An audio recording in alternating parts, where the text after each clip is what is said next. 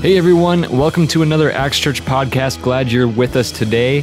Uh, my name is Hunter, if you're new with us, and today I've got with me uh, our pastor David Robinson, which we have two David Robinsons, but he's the We have three. we have three David Robinsons, but he's the youngest of the three. And then we also have with And us I'm only related to one of them. right.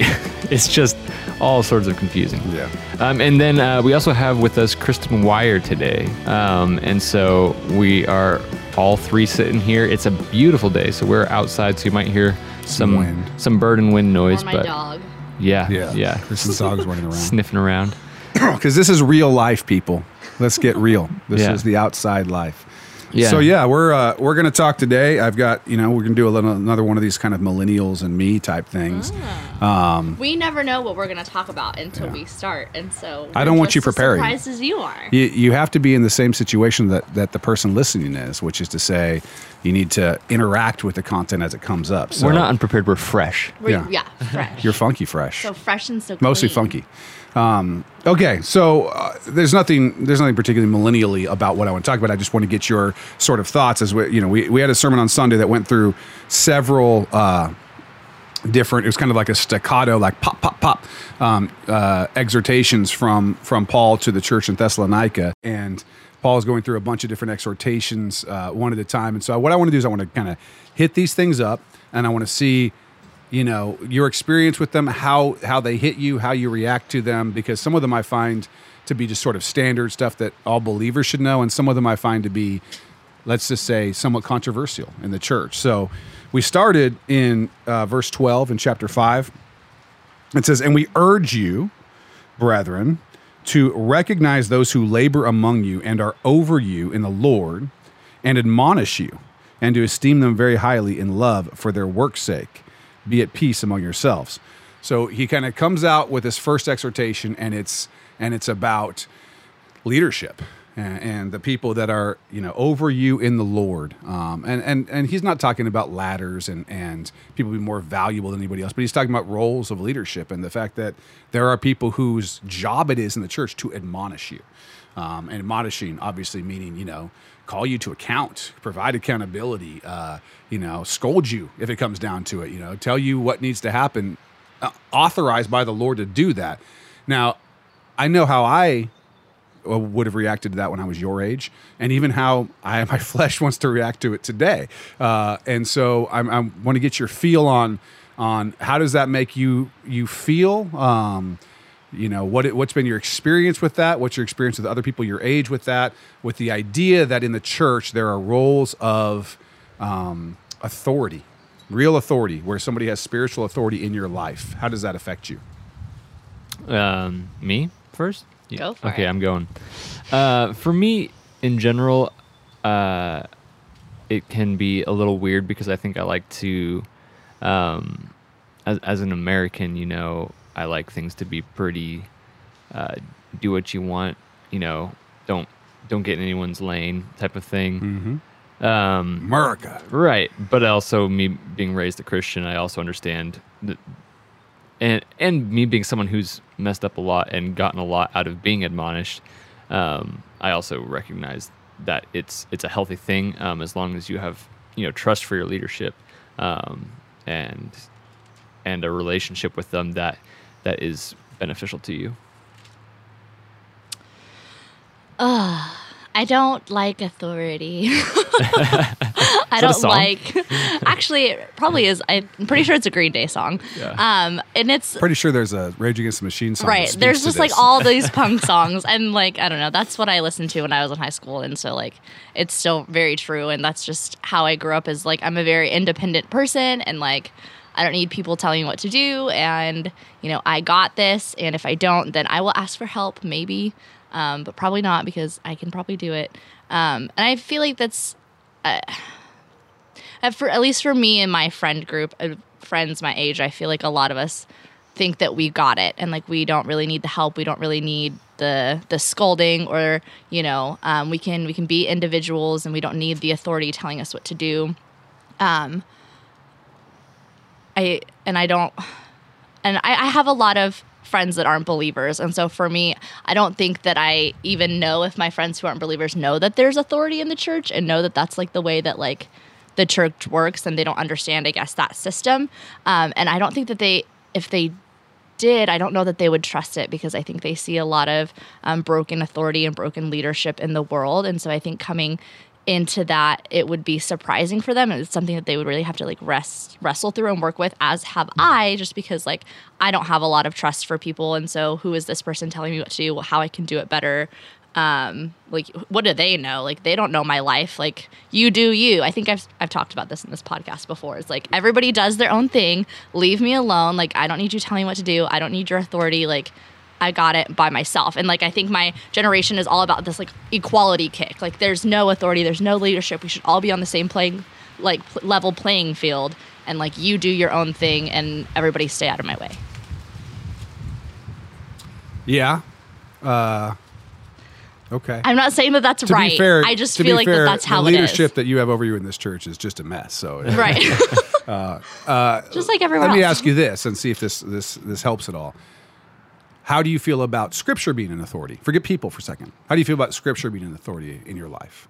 that's more trustworthy for me Yeah. just because I've seen it be faithful. Like, I don't know, God's word is faithful. And like, and for me, I have a personal testimony that the Bible stands true because of um, not only like the miracles that I read in it, but, um, you know, God's like truth just working in my life and like having impact and doing miraculous things in my life and like in my emotions and my, you know, mentality. Um, and so scripture is a lot easier for me to trust to than than people because I don't know it stands the test of time and it's it's the words are very comforting and truthful to me. What about you, Hunter? Yeah, I I mean, something written down in general, I trust more than something that's spoken. Yeah. Okay, let me read you something in Scripture. You ready? Uh oh. Uh, And we urge you, we we're urge you, brethren, told. to recognize those who are over you Yes. in the Lord and admonish Yes. you, and to esteem them very highly in love for their work's sake. Be at peace among yourselves. Uh, so, I mean, it's written and spoken. it's all there, guys. It is, it Uh, is. You know, and the and the bottom line is is that is that, and we'll get into this in a second. Uh, uh, people who have abused authority and so on.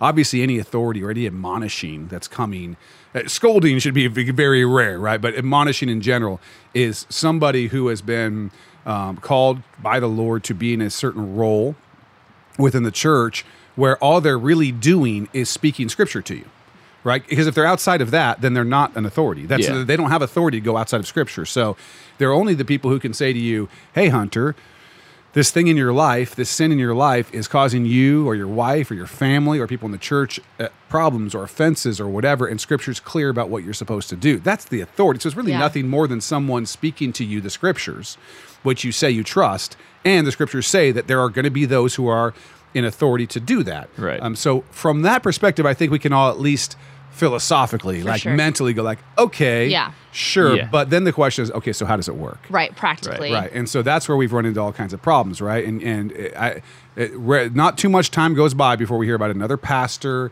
or another you know missionary, another whoever just blowing up and doing crazy stuff, and you know running off with a secretary or be, becoming a drunk or or being addicted to drugs or you know going you know sexual sin, all that kind of stuff, right? And, and- or abusing their authority or abusing people in the church, things like that. And I think that's what gives us that pause of like. I'd rather just not have authority than take the risk that someone's going to be using their authority in a way to hurt me. yeah, Right. yeah, Is that where you guys are at? yeah. I think, and I, I think that there's a lot of people who just don't want anything to do with any sort of authority.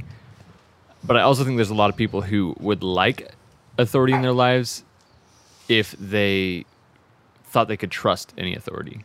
I think a lot of people would accept an authority that they deem trustworthy, but they just don't think that they can trust any type of authority. Yeah. Uh, yeah, I would agree with that. Yeah. You want to add something to that? No, I would I would agree. It seems like, uh, and you're probably hearing the, the dog barking, that she's she's somewhat She has something to say about the authority that's in her life, which is you, Kristen. So I I don't know. I don't know. I mean, um, I think that when we work through something like authority, obviously there's a human reaction against authority. I think that that reaction is one that is of the flesh, right? Not of the spirit. I think that the spirit is submissive to to godly authority. Like we understand that God's God and we're not. Like Yeah. in at our best, in in our spirit, that's where we are. Yeah. So we are, I think, in a place when we're at our best, when we're in the spirit, where we recognize even desire, uh, definitely desire, um, to live a life that is submitted to Christ, that is submitted to God's authority. I think that's where we are at our best. Would you agree with that? Yeah. Yes. No. Thanks for the long answers. Um, And let it's me like tell you talking to my teenagers. Um, so we're we are we're in that state, right? And so it's it's when we're in our flesh that we're like, no, no one's going to tell me what to do. Ultimately, those who reject God do it for this reason. They reject His authority. They reject anyone, including God, as having the right to tell them what they ought to do, to tell them that that they can't be their own God. Um, and so authority is an important issue. I think that when we're talking about authority within the church like this, we're not talking about people actually having uh, real authority over you. We're talking about God exercising His authority through those people. through through the people who he's put in those roles. And so then the question becomes, okay, what are we looking for as those who want to be led, as as those who in the spirit want to be led by Christ and and understand that scripture has people who do that. What are we looking for in those people? What are the things that make us feel comfortable about people's authority? What are the things that make us feel uncomfortable? For me, I think it, it really, like I said before, it just comes down to like trust. Um, I think those people have to know who I am and know me and have a relationship with me. And I have to um, know that they love me. Um, and so, really, it's just about a relationship um, before I can have any respect for that person, especially like a person of authority. And it's something I really struggle with authority from male figures in my life because I've just really struggled with respecting males in general. So um, it's harder for me to trust male authority because there's been, I guess, in my life, more negative examples of male authority in my life than female authority. What about you, Hunter? You also distrust male authority? Uh, I don't know. I think I'm. I think I'm all right there personally, but You you equally distrust both male and female authority? yeah, yeah. I think that's right. Okay. Well, at least at least you're for equality. Wait, wait, wait. In your distrust. I equally trust male and, Okay. and female There you authority. go. That sounds better. Yeah. Um. Yeah. Anything else you want to add there? No. No. No. No. Okay. All right. See how much Like, trouble. wait a second. Oh, see how much trouble you can get yourself into. Backpedal. I think that this this goes back to this the concept that I sometimes refer to as drive-by discipleship. Yeah. So sometimes people will do what I refer to as drive-by discipleship, which is they come in to correct without having built any kind of relationship. So, you know, they see, they find out that Hunter's got an issue with whatever it is, okay?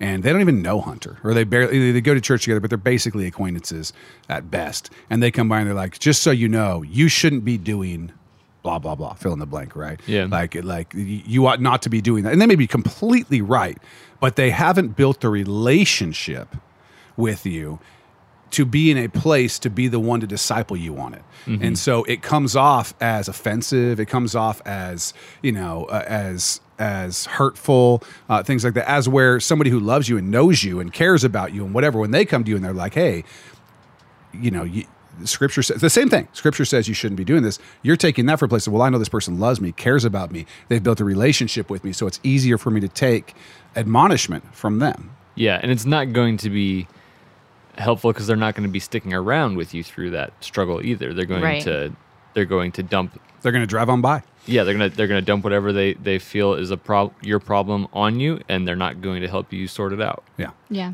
A, a lack of investment, but a, but a desire to exercise leadership or authority is not a good combination.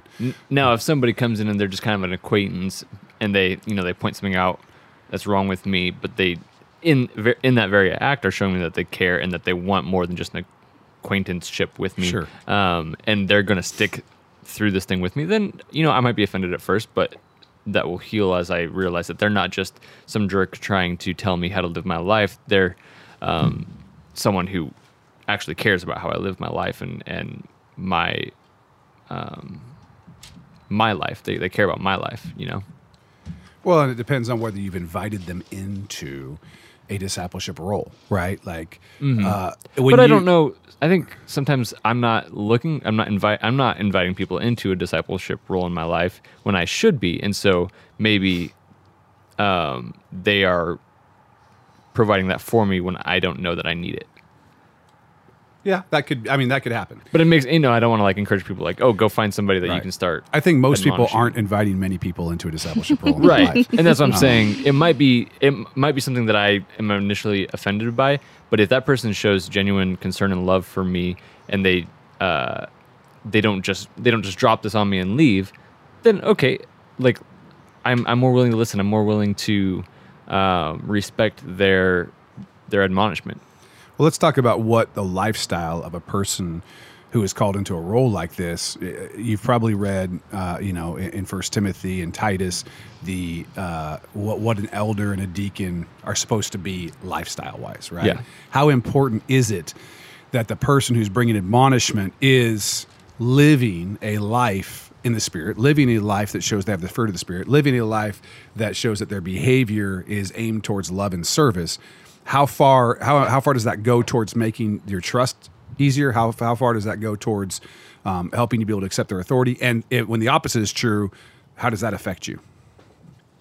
I think when the opposite of true, when it's the opposite of true, if the person is willing to like own up to their mistake or like something that's wrong or maybe something that they don't have all figured out or something that they don't do perfectly and kind of own that part and be honest and like, I don't know, not pretend like they have it all together, that's helpful in you know their role of authority. I think it makes them a more realistic person. I mean i think it's important that they have all those things don't get me long, wrong and for most you know they're living that lifestyle out. But mm. like we can't be perfect and i think that's one thing for me is I, I want realness in a person. I don't want a person saying that they have it all together and like, look at me, I have a good family and you know, like I have a good relationship with my wife and da da da. Like that's great. I'm all for people having their act together, but it's gonna make you more real of a person. And I'm going to actually take your advice more to heart if I know the other side of you as well and like know that you did make mistakes, that you are making mistakes, that you have things, you know, um, to work through because for me i don't know it, it's more relatable for me and i can trust that like maybe they've gone through the, a similar situation or the same situation and they come out the other side of it and are fruitful or are you know have a deeper relationship with the lord. And so i really admire realness and authenticity um, a lot and those people who should look like leaders and um, the way that the bible describes those people in timothy and in titus. Yeah. Um Yeah, definitely if if someone's got like so many of their own problems that I'm like I don't I don't even know if I can trust what you're saying. Like I don't even know that I think that you understand what a healthy lifestyle is. so Right. I don't know that I'm going to take anything that you um, say to heart because it's just I don't want to end up like you. If you're maybe- a hot mess right if, if i listen to what you're saying i'm probably going to end up like you and i can see that's something i don't i don't uh, see as christ like um, and, and like you said kristen if if they have uh, if like on the realness side of things um, you know yeah i i respect that as well if someone's not trying to make it seem like hey i have my act together. Um, because I, I know if you're a person you probably don't totally have your act together. But if um, if they're like man i can not get my drinking problem under control but here let me explain to you how to get your gambling problem under control. It's like uh, i don't i don't know that you're in a place i think we both should go find someone to work with both of us uh, right now. Right. I, and and to be fair, the or or to be accurate, the expectations of an elder and a deacon are not perfection. no. No. There are certain things that that are kind of a, a, a non-starter, right? Yeah. You have to have certain things, but it's Yeah. by no means is any is any elder, deacon, pastor, whatever you want to, however you want to look at it, going to be perfect. It would be nonsense. Um, and so I absolutely agree with you, Kristen. but it did say above reproach That's right. Which but, there's but- but reproach there. on on certain things like sexual morality. I have a question. yeah. What is the difference between being reproached and admonished? Well, those Are they the those, same? You Are could, they, like, a you little could bit use those different? Like- words for for the same thing, I suppose. But above reproach means essentially yes that nobody that the the essence of that statement is that you're that there's nothing that's going on in your life that would cause insiders or outsiders to be able to call you to account for the kinds of things that we're talking about in uh, in uh, First Timothy and in Titus that are requirements of an elder, right? So you're talking about drunkenness, Right. Sexual morality, right? Having having your home, you know, being a good leader, a spiritual leader in your own home. Because if you're not a good spiritual leader in your own home, how are you going to be a spiritual leader Right, at the in the church? church, yeah. You know, things like that. You have to be above reproach on those things. You can't be making mistakes because those are the kinds of things that disqualify you, not as a believer, like, oh, God's not God's as done leadership, with you, but as a leader and someone who's called to admonish and call other people into these things. You need to have those things straight. It doesn't mean you have to have everything straight. Right. It just means that you need to be in, in a position where those are not your struggles. Because if those are your struggles, they disqualify you from leadership, not from all service, not from all, Right. but from leadership, right? Mm-hmm. Um, and of course, if you're if you're not aiming at those things, every believer isn't aiming at those things. You're probably not growing mm-hmm. in the Lord. So every believer should be aiming at those things, but they're absolutely ne- necessary for those who are elders, deacons, pastors, and so on um, and, and and I think that we have an expectation that those who lead us are are doing their best in those areas and are willing, as as you said, Kristen, to admit if they're not. To, to step down maybe if they're not for a time until they get that in order, um, which is which uh, I've seen people do and, and it's good for them. They step down, they get they get that stuff figured out, they come back in a strong position. Um, being willing to admit that you're not perfect, being willing to admit that you got stuff to work on. Without doing that, then you're just not being real at all. Yeah. Um, but I think a lot of pastors, and you guys have been in churches, you know, pretty much your whole life. I think a lot of pastors feel a pressure that they're supposed to be perfect, and that people expect them to be perfect, and that it, and that almost that people need them to be perfect, and so they're afraid to admit their own stuff because then maybe they're worried that they would not be able to be a pastor anymore, or, or, or that the people would freak out on them, or whatever. Is that your experience with with pastors in the past? Uh, yeah, I think. I mean, I, I I don't know that I've been close enough to any um, one pastor to really be able to tell um, that deeply what type of um, struggles they were like hiding and not feeling comfortable to. But I can um, very easily tell how that could be so. And um, you know, I don't. I haven't seen a lot of pastors be super transparent about um, what their struggles are, what their imperfections are, because yeah, I think I think they feel a pressure that maybe maybe they're not so like um, is it, maybe it's not like a pride issue. I mean, it, it probably is somewhat a pride issue, but it's probably not like a blatant. I I don't want to be seen as um, uh, as flawed. I just don't want to be seen as incapable of doing my job. They they want to they want to be the best pastor they can be, and so they think that they need to um, hide those those struggles that they have um, from their congregation in order to be that person.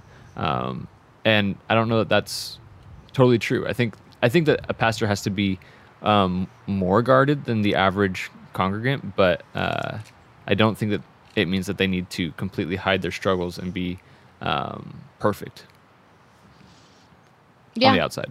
I agree. I would also agree with I don't think I've been close enough to a pastor to like know what their struggles are, but I I agree I can definitely see the tendency of feeling that pressure to be per- perfect, which I think is the enemy because like even being on staff at a church like I can succumb to that pressure sometimes like and that feeling of like oh like I can't like let this like my personal life affect my work life and kind of like trying to divide these two things into separate compartments when they shouldn't be in separate compartments. Like they should be one and like I should have a transparentness and like be willing to be like okay I'm having a bad day. Like I'm grieving and be okay with that and not be like oh I can't you know let these kids see that I'm upset about something because you know then they're not going to like listen to me and take me seriously. Like to an extent it's it's okay to be real in ministry or like as a pastor and like hint to these struggles and i think it makes you more personable as a person. So it's definitely a struggle that i can see how people fall into because i think it's the enemy and it's you know like you have to um, rise to this certain standard.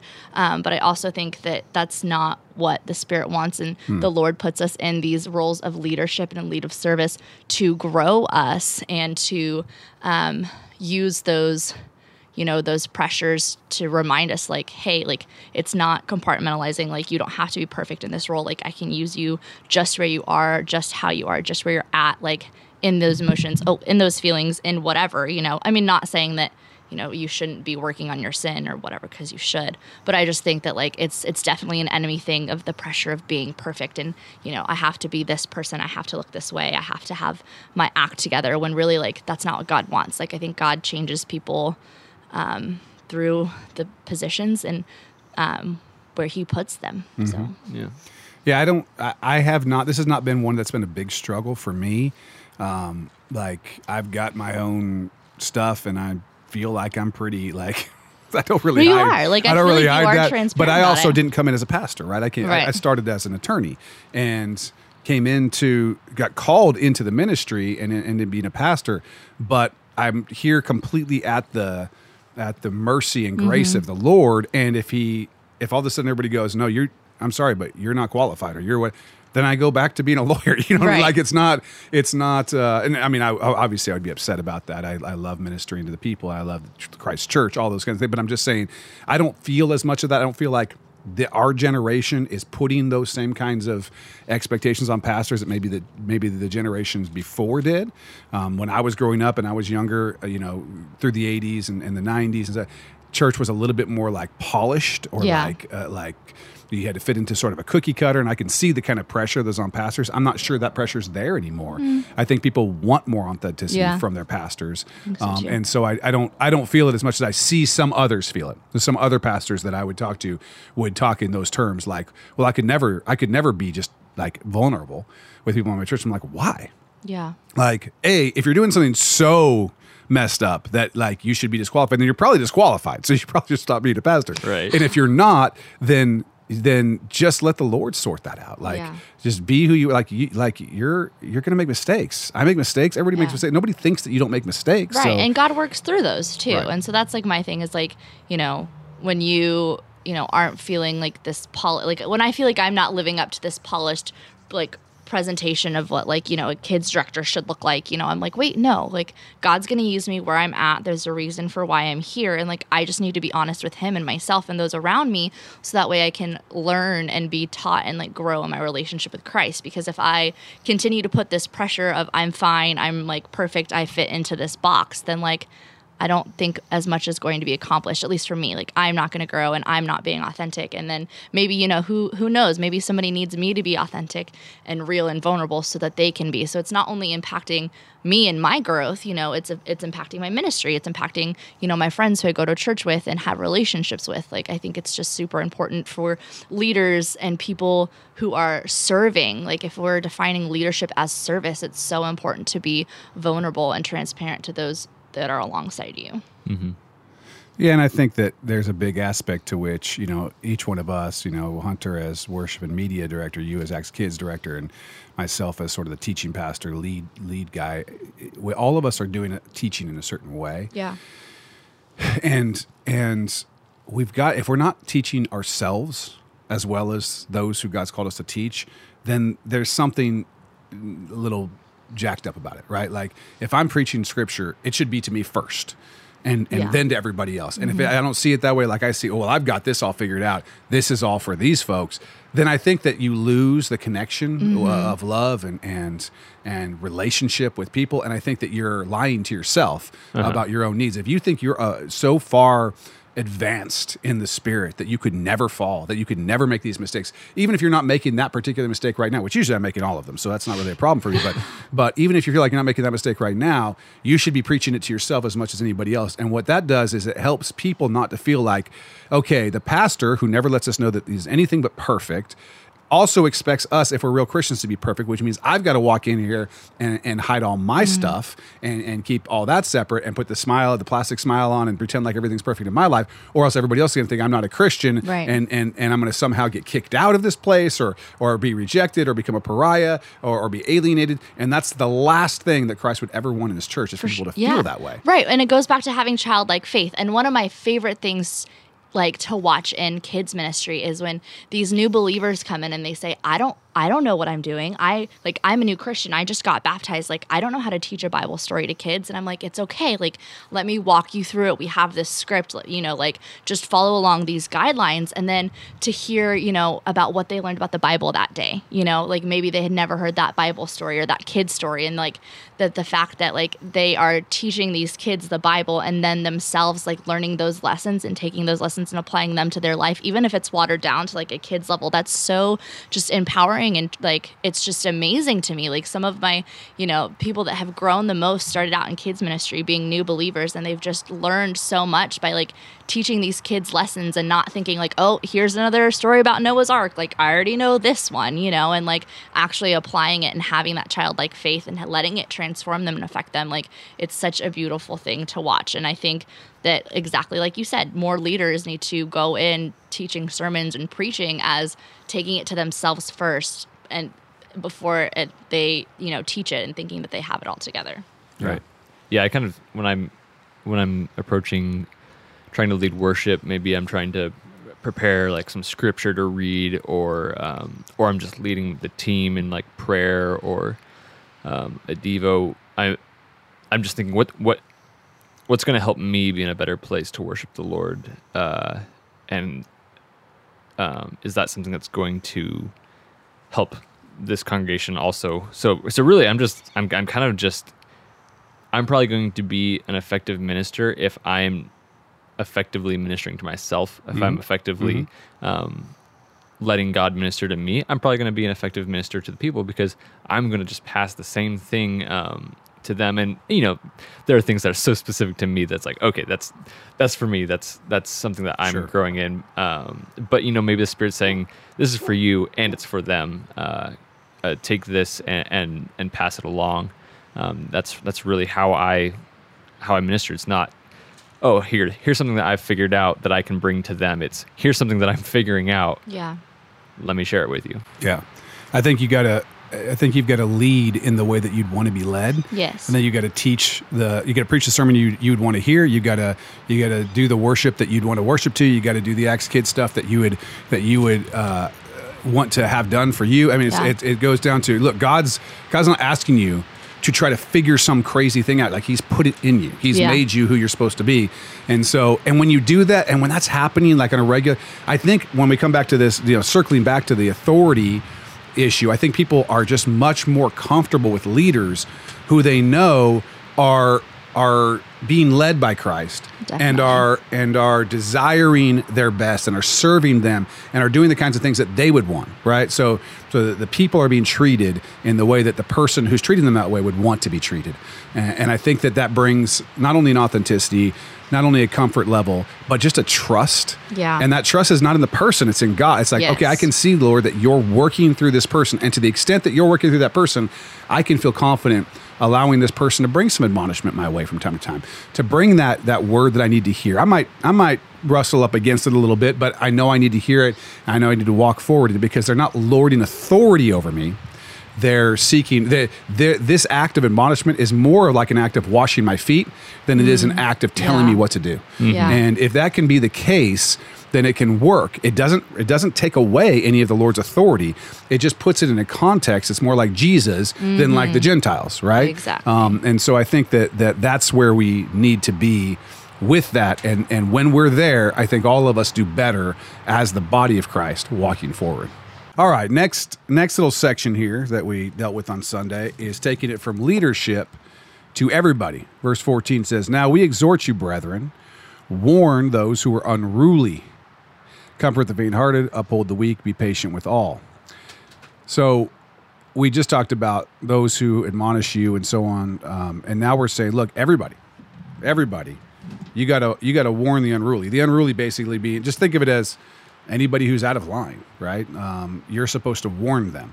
So I know that we have a problem with authority in general, but we also kind of have a problem like getting in anybody's business. You know, the whole again, Kristen, your whole you do you, uh, you know, uh, postmodern, uh, whatever, uh, which is is not postmodern. It's always been around. You know, do you, I'm okay, you're okay. You don't say anything negative about me, and I won't say anything negative about you. Um, that type of thing. But but clearly in Scripture, we're called to something different here. We're called to warn the unruly. Um, and so, how do you feel about that? Have you had experiences with that that have gone well, that have gone poorly? I don't like it. It makes me feel awkward. Um, I don't like conflict. And so I feel like that's just like walking right into it. But again, it really depends on the context of the situation. I'm not going to go start something on Facebook with someone that I used to go to high school with and be like, you are out of line or blah, blah, blah. Like, I'm, I don't know. If, if I do. You just ruined my next podcast idea. That's what we were going to do. Sorry. Just scroll Um, through Facebook. I won't, I don't know. Looking for like people who used bad cuss words or something. Right. No, Call no. them up and be like, hey, No.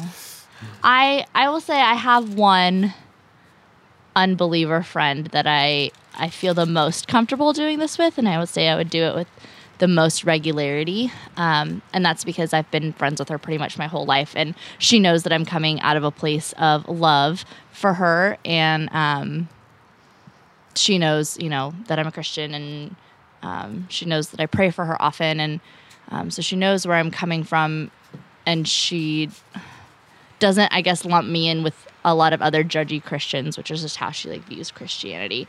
Um, and so she's really the only person I kind of, how do I? I don't want to say redirect, but I'm just like, hey, maybe that's not cool, or like you really shouldn't be doing this, or you know, you're focusing on the wrong things here. Um, and like I said, that's because I've had a relationship with her for a really, really long time, and she knows that I'm not coming from a place of judgment, but from a place of love.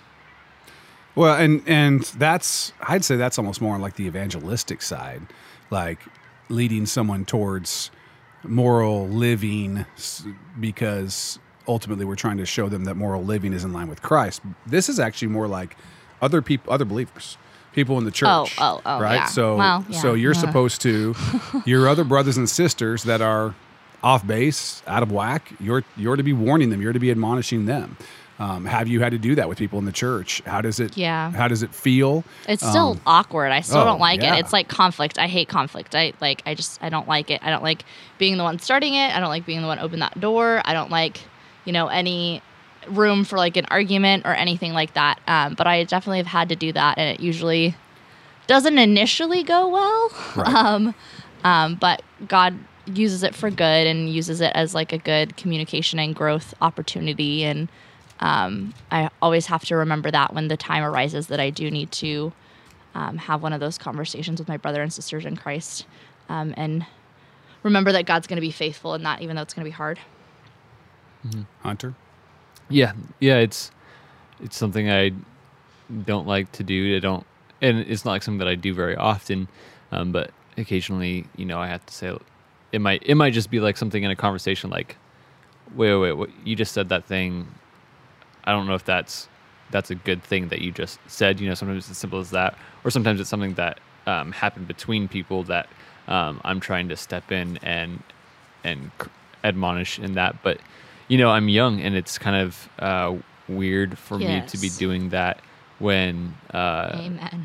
I'm younger than Stop! Stop giving me excuses. I want action. Right, right. It's I- just and it makes it weird. It's just more awkward because you definitely put It- yourself up for more like judgment because yeah. people are like, "You're 20 something years old. What do you know about this?" it's- And you're just like, "Oh, I'm like- sorry."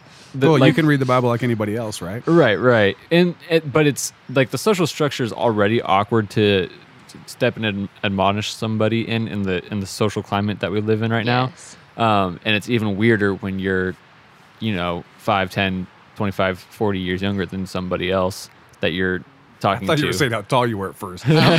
you're five ten you're and twenty 5'10". something years old. Like, what does that have to do with it?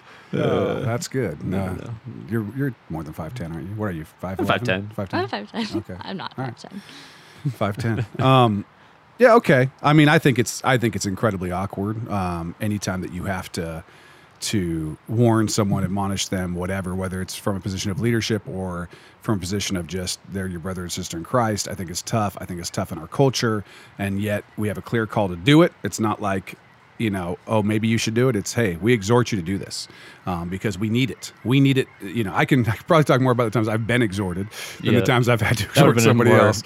A more uh, relevant question Uh, for me. but I know that that that the uh, those who have who have admonished me and who have held me accountable um, I have them to thank for a lot of the growth that the Holy Spirit has done in my life, and so I know that it's important, and I know that for them it's hard to do too, um, but it's been it's been good. This next little part here, eh, of course, it says, "Comfort the faint-hearted, uphold the weak, be patient with all." All of those are obviously great and really standard, uh, you know, um, things that we as believers should be doing. Uh, the next one though says, "See that no one renders evil for evil to anyone, but always pursue what is good, both for yourselves and for all." Um, how ha, have either of you had a hard time working through things like forgiveness and not wanting revenge and not wanting to see um, justice done or meted out to those who have hurt you? Have you guys struggled with that at all? Have you seen others in your life struggle with it? it's something I struggle with a lot. Um, I tend to be on the side.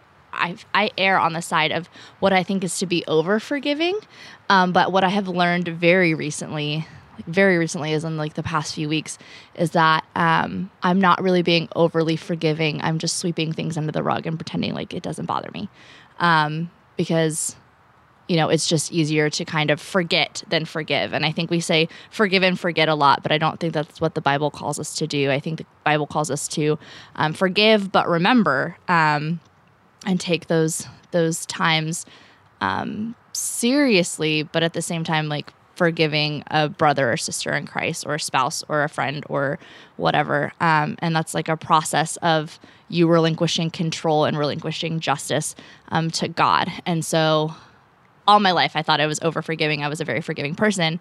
Um, but until I heard forgiveness in the terms of relinquishing justice and that control of justice to God, I realized that I'm not a forgiving person because I very, every, very rarely do that.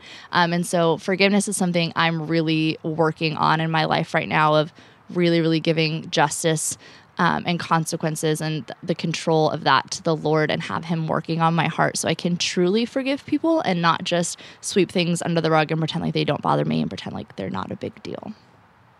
Yeah. Um, I don't think I particularly like like get hung up on um, things that are done to me or um, like like wanting revenge or um, sort some sort of uh, justice that I can witness. You know, like I don't I don't like feel a need to see like okay I I was inf- offended in this way. I need to see some sort of justice delivered to this person. um, have you ever been own- offended? What what can you explain the term to me? Yeah. I mean, No. ha- have you ever had anybody do No, I- anything? honestly, though, have Right, you ever right, had anybody right, yeah, really yeah. like hurt you? No, I have had very few like very hurtful things done to me. Um and so yeah, I guess I might not like fully be able to speak to that, but um you know, every once in a while there's something that that really bothers me. Um and I might be more like what what Kristen says where I just I I don't necessarily um forgive it in a healthy way, in a in a redemptive way. I more just kind of sweep it under the rug and forget it, um, which you know usually that rug gets moved at some point, and you like realize, oh, I have this, I have this, uh, this hurt that I never, uh, this wound. yeah, that I never that I never reconciled with this Yes. person, um, and so, uh, yeah, while while my hurts have not been that great of ones, I, I think I can still kind of um, see how I tend to deal with those types of things um, in the in the scale that I have dealt with them. And if you want to hear more about forgiveness from like a Christian perspective, um, Patrick Doyle, if you YouTube Patrick Doyle forgiveness, he does some like amazing talks about um, what like true forgiveness is for a person. If you have like a lot of those wounds and you are really hurting and you're aching for forgiveness, I just look that up because it's it's really really good. Okay. That's all. Is he Irish? He sounds Irish. no, I, I mean I don't think Well, so. I don't know. Clearly, his name is coming from somewhere around there. um, I I think you know you said something interesting. We said supposed to forgive but not forget. I think what you mean by that, I hope, what you mean by that is that we're not forgetting. Uh, we're not we're not going to become unwise, um, and be like, oh, oh yeah, that's right. I'm. Or uh, I forgot that you that yesterday Right. you you know mugged me, and so today I went right back to the same situation. Obviously, we are forgetting our own desire for justice. We are forgetting our own um, anything we're holding against the person, That but we're not being unwise, right? Right, we're not right. we're not walking or back dismissive into right. or yeah, right. Yeah. That's what I mean. All he, right. he explains it in the video if you go watch it. so rejoice always. Hmm. How hard is that? That's hard for me. I like to complain. Oh, you Yeah. don't complain that much. Um, oh, so it's behind You my back. Not to You your don't listen face. that I'm just much. kidding. I'm just kidding. I'm just kidding. Or maybe David just doesn't listen. That's true. I just- no, I mean rejoice always. Tell me. Obviously, it cannot mean. You know, I talked about it on Sunday. I don't even know if you were in there, Kristen. You were I wasn't. I got kids. pulled back into kids. So rejoice always. I'm going to let you sort of. I want to since you weren't in there and didn't hear what I had to say about it. Walk through it for me. What do you think that means? Because it, clearly doesn't mean be happy all the time. So what, what do you think that that means? What is what is what is God asking us to do when He says rejoice always? Um, this is gonna sound so cliche, and I kind of want to like throw up for saying it, but just count your blessings and be thank- thankful for you know the things that he he is putting in your life and um the the the daily things that he you know grants us and gives us like those things like mercy and and grace and um I don't know rejoice rejo- rejoice in those things. I guess that's my guess. Yeah, and I, I was in there, so I, you know, Did I get it right? y- yeah, I think so. Um, I mean, I don't think you're wrong. What what you were saying, what David was saying in the uh, in the sermon on Sunday was, um, in in times of struggle and in times of sorrow, um, you rejoice because you remember. Um, yeah, yeah, you basically got it. You remember the good things that God has done in your life. You remember the joy that you have in the resurrection and Yeah. in um, your salvation. Yeah. Um, you rejoice in those things. Um, it, it's it's out of faith and and trust in God um, that despite what you're going through, you you rejoice in the goodness that is God.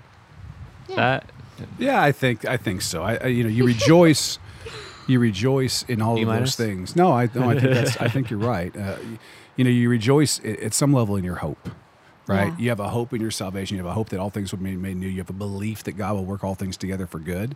Um, uh, those are the things that you rejoice in, even though the feelings you have to acknowledge. I, I feel bad. You know, we just lost John, you know, Kristen's uh, stepdad, and he was a very special guy to all of us. And, and you know, how do you rejoice in the midst of, of pain like that? Well, you don't rejoice that you don't get to be with John anymore. That's just sad. Yeah. But you rejoice about the fact that he's with the Lord. You rejoice about all the time that you got to have with him. You rejoice about uh, the fact that you're going to see him again. You rejoice about the fact that all things are going to be made new. You rejoice about the fact that we've been saved and all of those kinds of things. I think you can still rejoice in those things in your heart while at the same time being sad and grieving. Yeah, you can. Yeah. Um, pray without ceasing. Uh, Mm. You know, that's just that's just a lifestyle. That's just a discipline, right? You just Yeah. be with the Lord. Let him let him you know be talking to the Lord all the time, all day long. I, I you know that's that's not a, a difficult one um, to understand, but it's a difficult one to to be disciplined enough to practice. I Yeah, think. yeah, Um, in everything, give thanks. This goes with rejoice always, right? That those those are connected for sure. Yeah. Um, you know, I, I don't think there's a lot different between everything give thanks and rejoice always, which is to say, you're always in a state of thankfulness to the Lord, and you don't get in this into this place where you are. You know how the kid. You probably see this in Acts Kids some, maybe I don't know. But you got your two year olds, your three year olds. They got this toy. Okay, they got a thousand toys. They own a 1000 Mm-hmm. toys, but they got this one that they're that they are playing with, and then they set it down, and some other kid picks it up, Oh yeah. and it is just like, give World me that Yeah. stinking toy back. I, that's the only thing in the world that matters. In the midst of their thousand toys in their room, Yeah. this toy is the only thing that they can't be joyful. They can't be thankful about Mm-hmm. the thousand other toys. It's just this toy. And we see that and we go, look at these kids. They're terrible. And then we do it ourselves. Yeah. you know, something that we get upset about something that happens or something that gets taken away from us or this thing is we're at. And we completely forget about all the beautiful, wonderful relationships we have, about all the things that God's given us, about the health of our bodies, about whatever. Um, you know, I think that's where this is coming from. You know, I, Yeah. and I think we all struggle with it. Yeah. For sure. Uh, let's move on to. Uh, mm, I'm, try, I'm trying to finish this thing off. Um, when it talks about sanctification later, and he talks about uh, God being faithful to sanctify us. Like for you, Do you think about the fact that God is is making you perfect, that He's perfecting you? Do you think about the fact that that's the process that's going on, and that God's going to be faithful to do it, um, or do you put that more on yourself? You know, do you think that you're the one who's sanctifying yourself, and you've got to do all this work, and you're and and and you're not you're not measuring up to the level of sanctification that you should be at? That type of thing. Do you do you rely on God for it, or do you rely on yourself for it? Talk me through that. Kristen looks to me as if to say, I just feel like I've answer gone first. first a lot, so and I'm interested. Here goes nothing. Um, yeah, I think, I think I can. Um, I don't. I don't know that I necessarily think about whether it's me or God doing the sanctifying. I guess like I think um, I do sometimes kind of say, okay, what do I need to do to become more sanctified? Uh, where Scripture is clear that that um, God by dwelling within me through the Holy Spirit is sanctifying me. Um, I think that there, I I can follow the Holy Spirit's lead or I can ignore it. So I think um, I'm not totally wrong to be thinking about what, what do I do in this process of sanctification. Um, but I, I do think I sometimes forget that ultimately it's not me doing anything. Um, it's it's God working in my life. Um, it's God uh, making me uh, who He created me to be, um, and and me simply saying, "Here I am, Lord. Uh, let me follow you. Let me um, do Your will. Let me become um, the man of God that You uh, created me to be in perfection." Um, that I turned away from, and now am being made um, new uh, as I walk on earth, and will ultimately be made new um, when you return. Uh, I definitely give myself a lot more credit, and I'm a lot harder on myself in sanctification than I should be for sure. Um, I don't know. I talked earlier about like falling into like the pressures of the roles of you know um, being in ministry and being on staff at a church of what that looks like, and I think that goes hand in hand of what am I doing to be good enough in my faith? What am I doing to grow? What am I doing, you know, to um, be good enough? Blah blah blah. Um, and it's really, really something that God is just. I'm in the season of God's just really working on me, in that um, for sure.